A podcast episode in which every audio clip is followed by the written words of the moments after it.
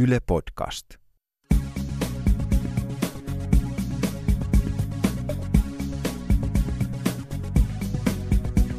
Herra presidentti, jos sanon sanan Eurooppa, niin mitä teille tulee ensimmäisenä mieleen? Mulle tulee mieleen oikeastaan historiallinen yhteys ja kooste Euroopan kehityksestä, Suomi osana sitä tuhan, tuhansien vuosien takaa. Sen mulle Eurooppa tuo mieleen. Mitä se historia siinä pitää sisällä? Se pitää sisällään tietysti kulttuuri, perintöä, juristina roomalaisen oikeuden tai sen yhteyden, joka, kolmiyhteyden, joka aikanaan Ateena Jerusalemin Rooman kautta ajateltiin koostuvan, eli kulttuuri Ateenasta, uskonto Jerusalemista ja järjestys Roomasta. Tällainen kombinaatio, perintö. No, no nyt EU on täyttänyt 60 vuotta. Mikä on teidän näkemyksenne, kuinka pitkäikäinen EUsta näillä näkymin voisi tulla, jos nyt kun viittasitte Rooman mm. oikeuteenkin, niin Rooman valtakunta nyt sentään kesti tuhat vuotta?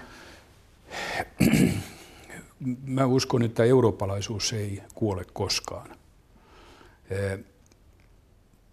Onko eurooppalaisuus ja EU täysin identtiset asiat, niin se on toinen juttu. Mutta jos me ajatellaan nyt esimerkiksi alkuperäisiä ESEN-jäseniä, yhteisön jäseniä, niin huolimatta siitä, mitä nyt Ranskan vaalialla puhutaan, niin ei se henki katoa. Ja mä sanoisin, että jos otetaan tässä nyt Suomi mukaan, niin ja muitakin jälkeen liittyneitä, niin kyllä se on aika syvällä omittu se lähtökohta. Ja jokuhan totesi varsin hyvin, että suuri ansio on tietysti siinä, että Euroopassa ei ole sodittu 70 vuoteen siis jäsenmaiden kesken. Niin, se on aika lyhyt. Sehän, sehän oli tavoite, kuitenkin primääri tavoite, ja se nyt ei tulisi varmaan tässä tilanteessa kenellekään mieleen, että niin voisi käydä enää. Aivan, mutta se on toisaalta hyvin lyhyt aika, kun ajatellaan, että niin pienelläkin alueella kuin Euroopassa on sodittu vuosisatoja – itse asiassa käytännössä vuosituhansia. Tämä on kuitenkin pisimpiä, ellei pisin rauhanjakso. Se tuntuu kovin lyhyeltä. Ei me olla kovin hyviä oltu siinä, me ihmiset. Onko tota, näköpiirissä sellaista, joka voisi tätä vakauden elämää jollain lailla uhata? Joo, näköpiirissä on tietysti se, että vaatimustaso on musta huikean korkea.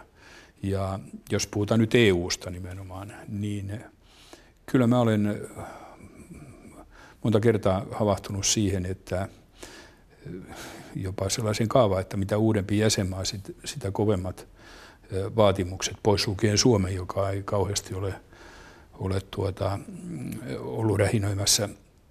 Toivottavasti tämä mun havaintoni on väärä ja toivottavasti siitä päästään eroon, mutta mä sanoisin, että se on tietyllä tavalla haaste Euroopan unionille, suurempi haaste jopa kuin nämä yhteiset ongelmat, Brexit, euroryhmän finanssiongelmat tai maahanmuutto, koska se on sen vuoksi suurempi ongelma, että keskinäinen eripura ei ollenkaan edistä yhteisten ratkaisujen löytymistä vaikeisiin yhteisiin ongelmiin.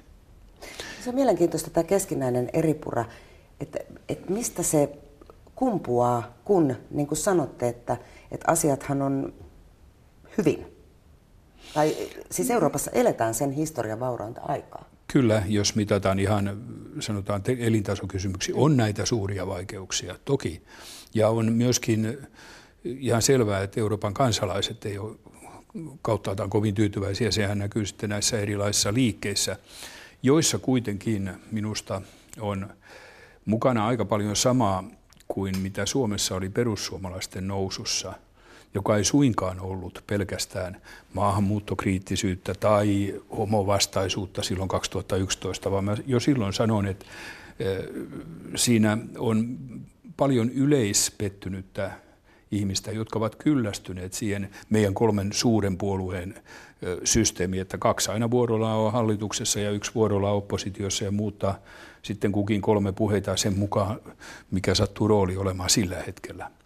Ja musta oli mielenkiintoista nähdä, että Alankomaissa nyt joku ulkopuolinenkin tarkkailija tai objektiivinen tarkkailija kuvaili tätä Alankomaiden ääriliikettä vähän samalla tavalla, että ei se ole suinkaan kaikki se porukka mitenkään, mitenkään yhden lipun perässä juoksevia, vaan yleispettyneitä. Ja se ei ole ehkä sittenkään EU-sta johtuva, vaan kansallisista syistä johtuva.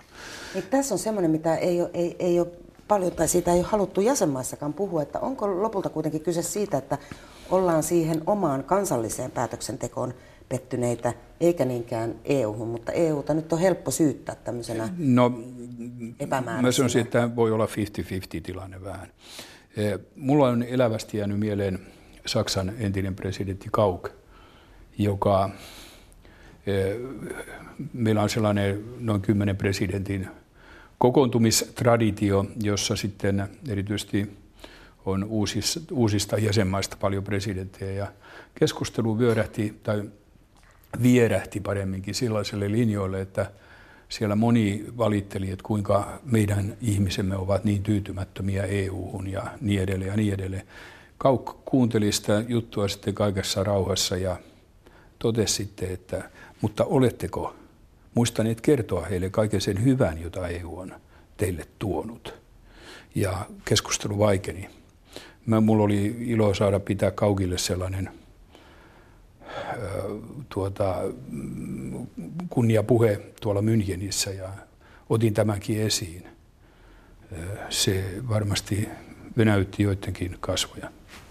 Jatketaan sen verran Saksasta, että kun Saksalla on erityisesti näiden eurokriisivuosien, talouskriisivuosien aikana mennyt hyvin verrattuna lähestulkoon kaikkiin muihin EU-maihin, Kyllä.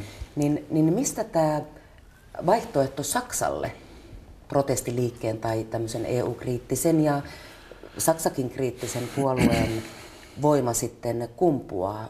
Luulisi, että ajatellaan, että, että sekä kristillisdemokraatit että sosiaalidemokraatit on tehnyt suhteen hyvä, suhteellisen hyvää työtä. No, Saksassa kuitenkin AFDn kannatus on suhteellisen pientä luokkaa ja siinä saattaa olla sitten – enemminkin tätä yhden tähden perässä liikkumista, eli maahanmuuttovastaisuutta. Niin tarkoin tunne, että voisin, voisin absoluuttisesti näin väittää. Mutta muutoinhan tietenkin Saksan taloustilanne, kaikki muut ovat hyvin kohdallaan, joten joku erityissyy ehkä siinä on taustalla. Ja toisaalta Saksassa ei ehkä ilmene sitä niinkään selvästi, että tavallaan kyllästymistä, koska kuitenkin sosiaalidemokraatit ja CDU muodostaa selvän vaihtoehdon toisilleen. No nyt tässä maahanmuuttovastaisuudessa ja, ja sitten tässä Brexitin tuomassa myllerryksessä erityisesti. Nyt sitten on, on noussut tämmöistä irtiottoajattelua ympäri Eurooppaa – mutta ei niinkään, että erotaan Eurost, eh, Euroopasta tai EUsta, Joo. vaan on palattu tämmöiseen kansallismieliseen ajatteluun. Että jos nyt Suomi täyttää sata vuotta, mm. Irlannin pääsiäiskapina juhlittiin satavuotisjuhlavuotta viime vuonna, ja tota, ensimmäisen maailmansodan päättymisestä tulee ensi vuonna kuluneeksi sata vuotta. Ja se oli sitä kansallismielistä aikaa, jolloin perustettiin uusia valtioita. Mutta nyt olla, ollaan jotenkin tietyllä tavalla samassa tilanteessa? Ei minusta, koska se kansallisuus, kansallismielisyys, joka esimerkiksi kasvoi Suomessa 1800-luvun puolesta välistä lähtien ja monissa monissa muissakin maissa, se pyrki vapauteen ikeen alta. Ja se oli siis täysin toisen tyyppistä kuin sellainen kansallismielisyys, josta joitakin merkkejä on, että se on jotenkin jotakin vastaan, eikä, eikä suinkaan niin, että tunnettaisiin, että että me olemme jotenkin vailla niitä oikeuksia, joita meillä on, vaan ehkä pyritään sitten paremminkin rajoittamaan muiden oikeuksia. Se perusluonne on musta täysin erilainen. Ja sen vuoksi musta esimerkiksi tämä Suomen satavuotisjuhla so far, mitä mä oon kokenut, ja maakunnissa väki on liikkeellä ja muuta, siellä ei mitenkään remakoida sitä, että näytettiinpä niille tai jotain tällaista, vaan pyritään nostamaan niitä suomalaisia saavutuksia tämän sadan vuoden aikana esille. Ja kyllä kansakunnalla on täysi oikeus olla ylpeä ansioistaan. Ja tässä on tämän Brexitin myötä kohonnut kansallismielinen ajattelu on noussut Skotlannissa, myös Kataloniassa. Joo. Pohjois-Irlannissa on, on puhuttu nyt jo aika äänekkäästikin siitä, että josko olisi jo aika Irlannin yhdistyä. Onko olemassa hyvää ja huonoa nationalismia? No, se, mitä minä kuvasin, on minusta ollut hyvä se siis edellistä vuosituhansien vaihteessa tai vuosisadan vaihteessa. Näissä on kuitenkin sitten tietyllä tavalla toisenlaista kansallismielisyyttä kuin sitä, jota sitten on pahalla katsottu näissä on kuitenkin, Skotlannissa on aina ollut tiettyä skottihenkeä, Kataloniassa niin ikää. Mä ymmärrän, että näiden valtioiden kannalta ne on äärimmäisen kiusallisia asioita ja ne pitäisi jollain tavalla saada selvitetty. Niidenkin tausta on siis kuitenkin hivenen sukua enemmän sille ajattelulle, jota, josta puhuttiin 1800-1900-lukujen vaihteessa, kuin mitä sitten, sitten ehkä tällaiselle – jota mä kutsuisin ehkä yltiönationalismiksi, joka on saanut toisenlaisia. Joka tapahtuu ehkä enemmän valtion sisällä. Joka tapahtuu valtion sisällä ja jossa ei ole niin kuin, mm, sellaista pyrkimystä ollenkaan, että oltaisiin vapaat ikeestä on sellainen ike, sitten olemassa tai ei, vaan jossa paremminkin sitten torju, ollaan, ollaan torjumassa – Mennäänkö vuosikymmeniä jokunen taaksepäin? Miksi aikoinaan? Onko joku sen tietty tapahtuma tai ajatus, mikä sai teidät lähteä politiikkaan tekemään työtä muiden puolesta? En mä usko, että siinä kun kunnallispolitiikkaan tuli houkuteluksi mukaan, niin nyt ollut mitään muuta ajatusta takana kuin, että katsotaan saako vähän järjestystä tähän puuhaan. Ja Puol- si, sillä tavalla lähdinkin sinne riahamaan. Saitteko? Sain. No sitten... Se perustui muistaakseni ensimmäisessä valtuustokäsittelyssä siihen, että Salossa käytettiin ensimmäisen kerran määrä vähemmistöä, joka oli silloin mahdollista, ja käytettiin kymmeniä kertoja saman tien.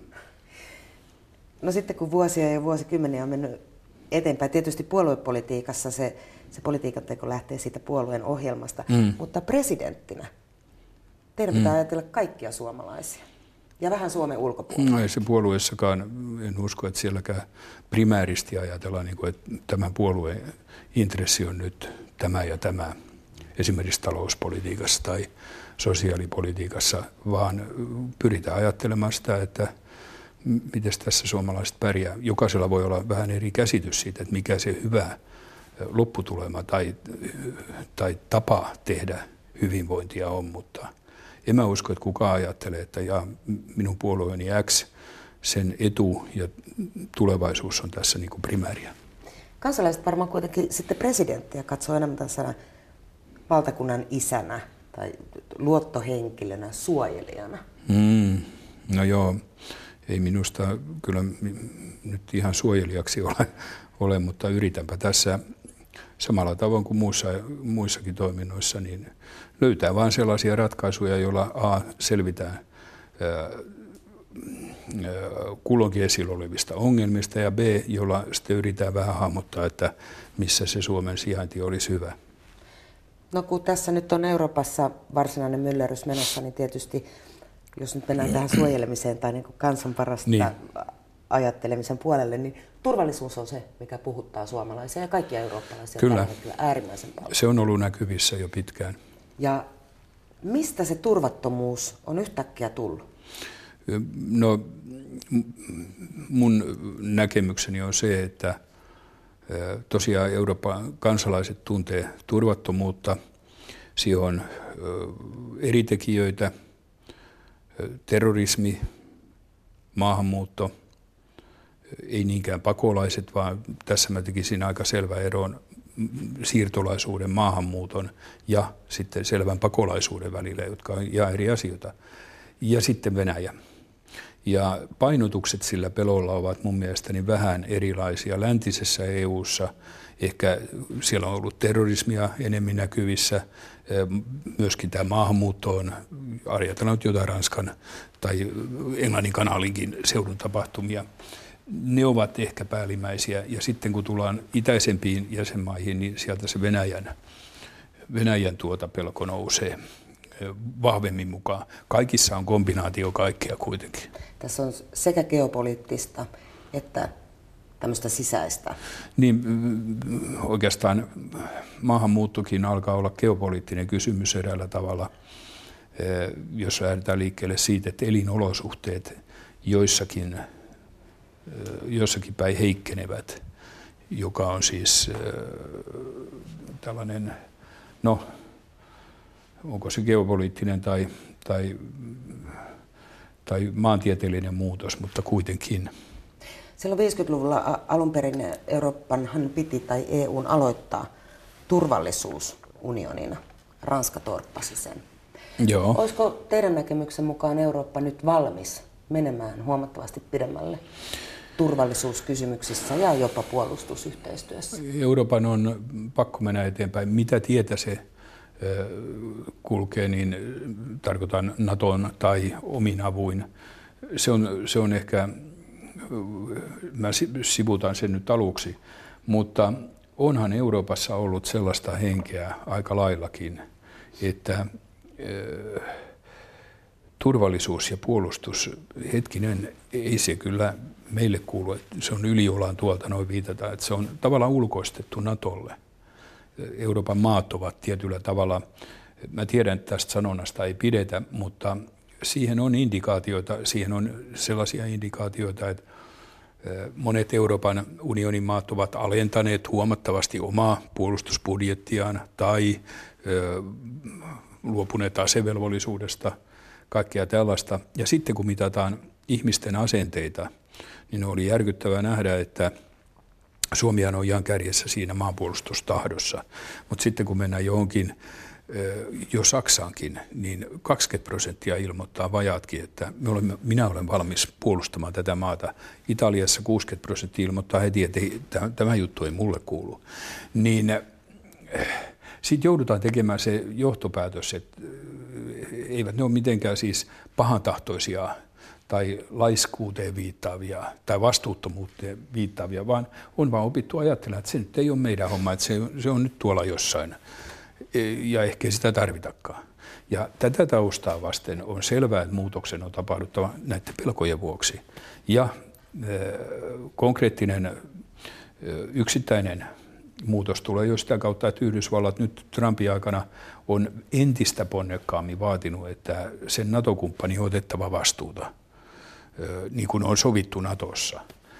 Mä luen tämän yleisestikin sellaisena ehkä yhdysvaltalaisenakin ajatteluna, että Euroopan pitää vastata itsestään enemmän. Ja voisin tässä kertoa, että mä olen tehnyt tässä vuosien mittaan lähes kaikille eurooppalaisille valtionpäämiehille sellaisen pikkutestin, että olen kysynyt, että mitä sitten tehtäisiin, jos teoreettinen tilanne. Joku Euroopan unionin maa vallattaisiin ulkopuolisen toimesta. Et jouduttaisiinko silloin sitten toteamaan, että nyt äkkiä Brysseli, että meidän täytyy tehdä uusi unioni, koska 28 allekirjoittajasta yksi puuttuu. Näin ollen se alkuperäinen sopimus ei ole enää validi. Ja mä en ole koskaan saanut mitään muita kuin hämillisiä vastauksia siihen – eli että liittykää NATOon tai jotain tämmöistä. Mutta siis mun kysymykseni on ollut suoraan se, että mikä on sellainen unioni, joka ei primääristä asiasta eli turvallisuudestaan pitäisi huolta. Ja, Onko se minkälainen unioni? Niin, minkälainen, minkälainen unioni se semmoinen unioni olisi. Onko se minkälainen?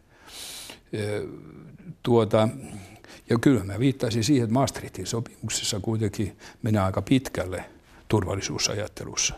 Ja Maastrichtin sopimus oli se, jolla Suomi tuli mukaan.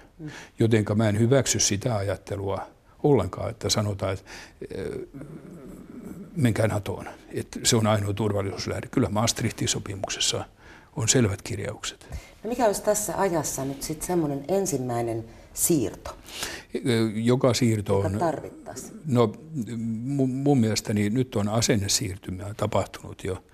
Ei enää sanota niin kuin Suomessakin sanottiin, että kenraalit nauraa kippurassa kaikelle eurooppalaiselle turvallisuusajattelulle, vaan, vaan tuota, kenraalit on suori, suoristaneet ryhtinsä ja alkavat olla sitä mieltä, että joo, kyllä Euroopan on tehtävä ja mihin asti siinä sitten konkreettisesti päädytään. Juncker sanoi aikanaan, ja ehkä vieläkin, että Eurooppa tarvitsee omaa armeijansa, ja mä kannatin Junckerin ajattelun suuntaa, en ehkä välttämättä, ja totesinkin, että jotkut armeijat voi olla hyvin kaukana, mutta sitä ajattelun suuntaa, että yhtäkkiä kuitenkin herättäisi siihen, että hetkinen unioni kutsuakseen itseään unioniksi, sillä pitää olla myöskin kykyä turvata kansalaiset. Siis puhutaan komission puheenjohtaja, puheenjohtajasta Jean-Claude Junckerista. Joo. Tätä, on tullut kolme, äh, vuosi kuluneeksi Brysselin terroriskuista. Ja, ja terrorismi tietysti Euroopassa liittyy pitkälti tähän rajoittamattomaan tai hallitsemattomaan, ehkä oikea sana, maahanmuuttoon. Joo. Mutta myöskin nuorten radikalisoitumiseen. Onko tälle tehtävissä jotain oikeasti? Joo, mä en ole sitten aivan vakuuttunut siitä, että maahanmuutollakaan sinänsä on suora yhteys Ehkä siinä tarkoitan enemmänkin no, avoimia rajoja. Niin, ehkä maahanmuutto tarjoaa sitten terroristeille naamioitumiskeino, mutta maahanmuuton, terrorismihan on syntynyt siis Al-Qaidasta lähtien tai jo Talibaneista lähtien ihan muista syistä – ja sitten miten nämä uskontoa sokeasti käyttävät liikkeet, missä he reagoivat, niin se riippuu ilmeisesti siitä aika paljon heidän kulloisestakin menestyksestään juuri siellä, missä liike, liike luulee olevansa vahvimmilla. Jos se heikkenee, niin sitten tullaan herättämään huomiota, julmaa huomiota muualle. niin mitä? Mutta,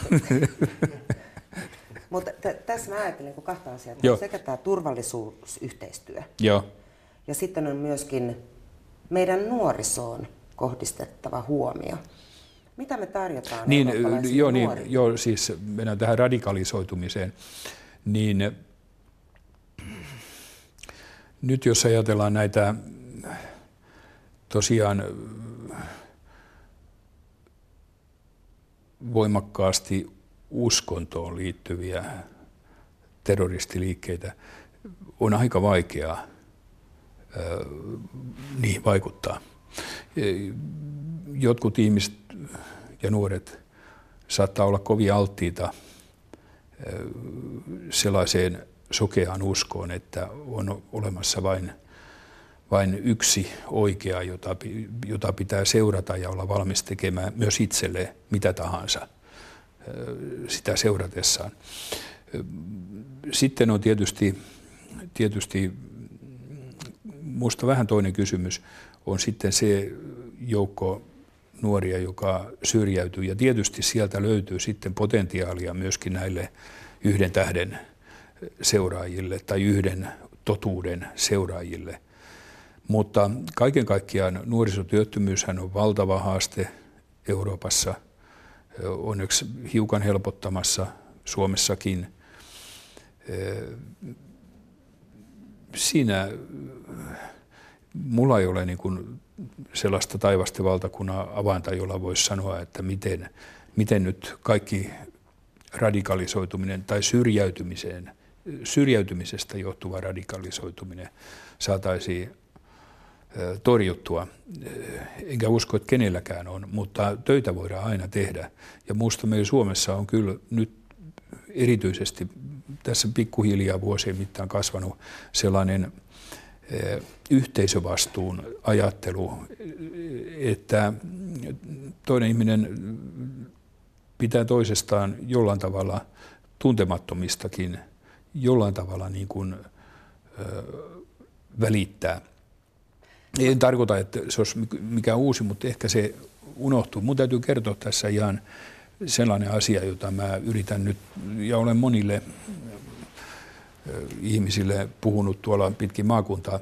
Se on sellainen outo havainto, että kun yhtäkkiä omaan mieleen pulpahtaa sellaisia yksittäisiä ö, lauseita tai tapaamisia jostain 5-60 vuoden takaa, jopa tuntemattomien ihmisten kommentteja, joita ei koskaan sen kummemmin tuntenutkaan, ne on edelleen mielessä. Silloin ne ovat saattaneet olla, ja useimmat olivat ohjaavia kommentteja, noin lievästi sanottuna, mutta joskus myöskin kiitoksia. Ja sitten jää miettiä sitä, että minkä takia, miksi ihmeessä mä muistan ne, sellaisia lukemattomia. Ne ovat vaikuttaneet minuun jollain tavalla. Ja sitä kautta mä uskon aika paljon siihen, että ihmiset voivat toinen toisiinsa vaikuttaa ja toivottavasti myönteisellä tavalla. Mikä on sellainen kommentti, joka on jäänyt mieleen? Vaikka mitä. no, kuinka te nyt noin esimerkiksi? tai kuinka sinä nyt noin? Tuli jotain tyrättyä. Ja sitten piti tehdä korjausliike. No joo, ja joka tapauksessa jäi semmoinen mieleen, että enpä taida tehdä nyt enää uudelleen, kun se tuollaiseen herätti. Tästä radikalisoitumisen estämisestä, kun meillä on Helsingissä tai Suomessakin nähty nyt näitä marsseja, suurimmaksi osaksi nuoria miehiä, Joo. jotka kantavat hakaristeja ja vastustavat kaikkia, jotka eivät ole meitä. Juuri ei ole kauan aikaa, kun tämmöinen pieni radikaali kreikkalaisryhmittymä lähetti kirjepommit sekä kansainväliselle valuuttarahastolle niin, niin että Saksan valtiovarainministeri joo. Schäublelle. Nämä ajatukset natsismi ja tämmöinen kirjepommi, että nämähän ei tunne rajoja. Niin eletäänkö me jotenkin tuntuu mahdottomalta, että, Suo, että Euroopassa syntyisi konflikti, mutta tässä uudessa ajassa ja somemaailmassa, kun tämmöiset ajatukset leviää palon lailla lähes, mm. niin miten niihin voi tarttua? No, jos ajatellaan nyt ihan Suomen tilannetta, niin kyllä se on ilmeisesti aika lailla pieni joukko, joka täällä täällä tuota, jotain, joita natsiksi voi kutsua tai fasismin kannattajaksi. Onneksi se on hyvin harvalukuinen joukko. Ja mulle tulee nyt elävästi mieleen, että kyllä tämä nyt joitakin sellaisia yksilöitä Suomessa on tainnut olla maailman sivuun. Et mä en ole hirvittävän huolestunut siitä. Ei ainakaan vielä ole sellaisia merkkejä, että suomalainen mielenlaatu ikään kuin olisi valmis ottamaan vastaan sellaista. Suomalaisilla on aika hyvä itsekritiikki. Mä olen käyttänyt tätä trollauksen yhteydessä esimerkiksi, että eihän tämä Beckman saa sanomansa ollenkaan suomalaisten päähän. Ja, ja mä uskon, että se on laajemminkin sellainen kyky ikään kuin ajatella ihan rauhassa. Ottaa järki käteen. Niin. Onko sitä sitten kaikkialla? Mä luulen, että näitä ääriryhmiä on, varmasti on joka maassa, voi olla vähän enemmän suhteessa kuin Suomessa jossain muualla, mutta se, että syntyisi joku tällainen ääriliikkeet, ääri-ihmisten, sanoisiko yhteenliittymä, joka jollain tavalla vakavasti voisi eurooppalaisen, turva, turva, eurooppalaisen tuota, rakenteen vaarantaa, en, en siihen usko. Mutta sitten on tietysti tämmöiset pommikirjeet ja muut, että paljon vahinkoa voi tehdä. Ja silloin ollaan tietysti ihan terrorismin jäljellä. Onko niin, että me myöskin nostamme näitä pieniä asioita liikaa esille, jolloin niistä no, saattaa tulla suurempia? Tuossahan tuli suurempia. sisäministeriön tutkimus joitakin aikoja sitten, eh, jossa, joka on kyllä paljon puhuva ja eh, se herätti mulle sellaisen tunteen silloin. Mä muistan tämän eh, Iisalmen kirjoittaja Parents Paretskoin muistan tämän isalmelaisen kirja, kirjailijan Paretskoin käyttäneen termiä tolkun ihmiset ja mä käytin sitä itse, tai kannustin häntä kovasti ja sain valtavasti turpini siitä, että ei ole mitään tolkuihmisiä olemassakaan, että on vain tuomitsevia ihmisiä. Luin ne viestit ja läheltä taas liipata, että joku olisi, jos ei nyt ihan natsiksi kutsunut, niin liki. Ja nyt sitten toi tutkimus paljasti, että meillä on huikea valtaosa suomalaisista on just niitä tolkuihmisiä, jotka ei tuota, ole kummassakaan, niin kuin tuossa tutkimuksessa käytettiin vaarallista sanaa ääripäässä. Mutta se on sen tutkimuksen käyttämä ilmaisu. Mä irtisanoudun siitä, koska tiedän, että se herättää katkeria tuntemuksia. Siirrytään sen verran eteenpäin, että no, Suomessa ei ole samanlaista kulttuuria kuin esimerkiksi Yhdysvalloissa ja Britanniassa opetellaan viisaiden ihmisten ähm, sitaatteja. Mutta joskus tulee... Luoja varjelkoon, ettei ole. Mutta joskus tulee luettua kirja tai kuunneltua jotain, joka tekee lähtemättömän vaikutuksen. Kuka teihin on tehnyt lähtemättömän vaikutuksen? Ei kukaan kauniin puhuja, vaan mä olen aina oppinut arvostamaan tekoja. Ja jos mä ajattelen kahta ihan erilaista ryhmää, niin nuorena mä opin varmasti kaikkein eniten muutamalta vanhalta duunarilta, jotka sattuvat olemaan mun satunnaistyöpaikoissa ja jotka, joten sellaiseen vakaaseen tyyliin kuului muun muassa se, joka voisi olla aika paljon puhuva, että kukas nyt täytyy tämä homma kyllä hoitaa. Vaikka ei olisi sellaista asemaa, niin havahtuu niin kuin siihen, että hetkinen, tämä homma nyt hoidetaan pojat. Ja sitten, jos mennään politiikan piirille, niin kyllä minun täytyy sanoa, että Angela Merkel on ihminen, jota mä kyllä kovasti ihailen. En ole välttämättä sitä mieltä, että hän aina olisi menetellyt viisaasti tai absoluuttisesti oikein, mutta mulla on hänen vanha suhde. Mä olin silloin 90-luvun lopussa edun puheenjohtajana, kun CDUlla oli tosi vaikeaa ja Angela valittiin silloin CDUn puheenjohtajaksi. Mä olin siellä puoluekokouksessa puhumassakin ja sen jälkeen meillä on ollut paljon yhteistä. Ja täytyy sanoa, että se hänen se, kunnioitus hänenkin tulee aika paljon hänen tekemisistä, eikä niinkään hänen kauniista puheista, johon hän myöskin kykenee, kyllä. Mutta nähdään, että miten hän omalla vaatimattomalla tavallaan menee oman vakaumuksensa perässä, tekee sitä johdonmukaisesti, noudattaa omaa vakaumusta, niin se on minusta vaikuttavaa. Ja hän nyt sitten lähtee taistoon neljännestä kaudesta vielä, ja hänestä voisi sanoa, että hänellä on kaksi muistia, sekä tämä Itä-Saksan että Länsi-Saksan. Kyllä, ja mä luulen, että ne onkin muokanneet hänestä ihmisenä sellaisen kuin hän on. Tässä viittasin jo tuon edellisen presidentti Kaukkiin, jolla on samanlainen tausta. Ja voi olla niin, että ihminen, joka on kokenut kovia, on valmiimpi sitten näkemään laajemmin asioita.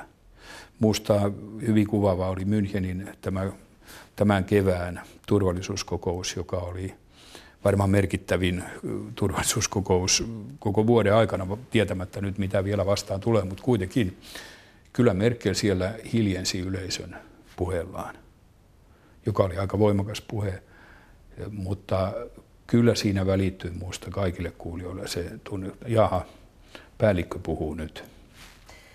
Te olette nyt useamman kerran ottanut Saksan esimerkkinä. Joo, aha.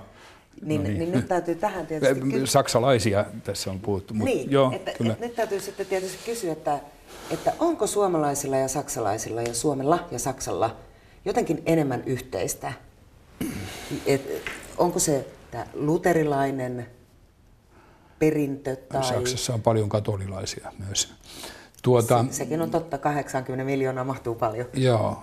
Mutta onko meissä jotain, joka yhdistää erityisesti? Ihan niin kuin historiankin kautta tiedetään, että me ollaan paljon tehty yhteistyötä. Joo, mulle, mulle tulee mieleen sellainen asia kuin velvollisuuden tunne, joka olisi minusta aika paljon samantyyppinen ja aika paljon hallitsee. Ja nyt mä haluan tuohon velvollisuuden tunteeseen sanoa, että se ei ole suinkaan mikään raskas tuota, velvollisuuksien taakka, vaan paremminkin tuota, tunne siitä, että minun täytyy kohtuuden mukaan täyttää se, mihin pystyn. Ja se on paremminkin niin kuin elämän positiivinen sisältö, että nyt minä tein sen. Ja mä luulen, että suomalaisessa ja saksalaisessa ajattelussa on tässä suhteessa aika paljon samankaltaisuutta. Jos mennään ihan hupipuolelle, jos, no, nyt tästä sais, jos nyt tästä saisi lähteä. Hupihommissa ihan... mä oon vähän huono, min, minne... tai vielä huonompi. no vapaa-ajalle sanotaan näin. No niin. Niin, tot, niin helpompi ajatella, että jos tästä nyt voisi vaan nousta ja tilata matkan jonnekin, pitkä viikonloppu, Ajaa. johonkin Eurooppaan. Mihin se olisi ja miksi? Justiin tässä ajassa niin pari vaihtaria tulee mieleen joko Lappiin hiljaisuuteen tai sitten jonnekin äh, tuota, hyvin ruuhkaiseen äh, aurinkorantamaisemaan. Mikä se olisi se maa? Äärimmäisyyksien. No, sitä, kyllä, ne Barcelonan seudut esimerkiksi passaisi hyvin siihen. Kuuluuko siihen mitenkään sitten kulttuuritarjonta? Just tähän aikaan vuodesta mä luulen, että nämä olisivat ne vaihtarit, koska, koska tässä on pitkä talvi takana, niin se voisi saada tällaisen loppuhuipenuma siellä Lapissa tai sitten keveän kesän siirtymisen siellä Barcelonassa. Kiitoksia. Kiitos kovasti. Kiitos.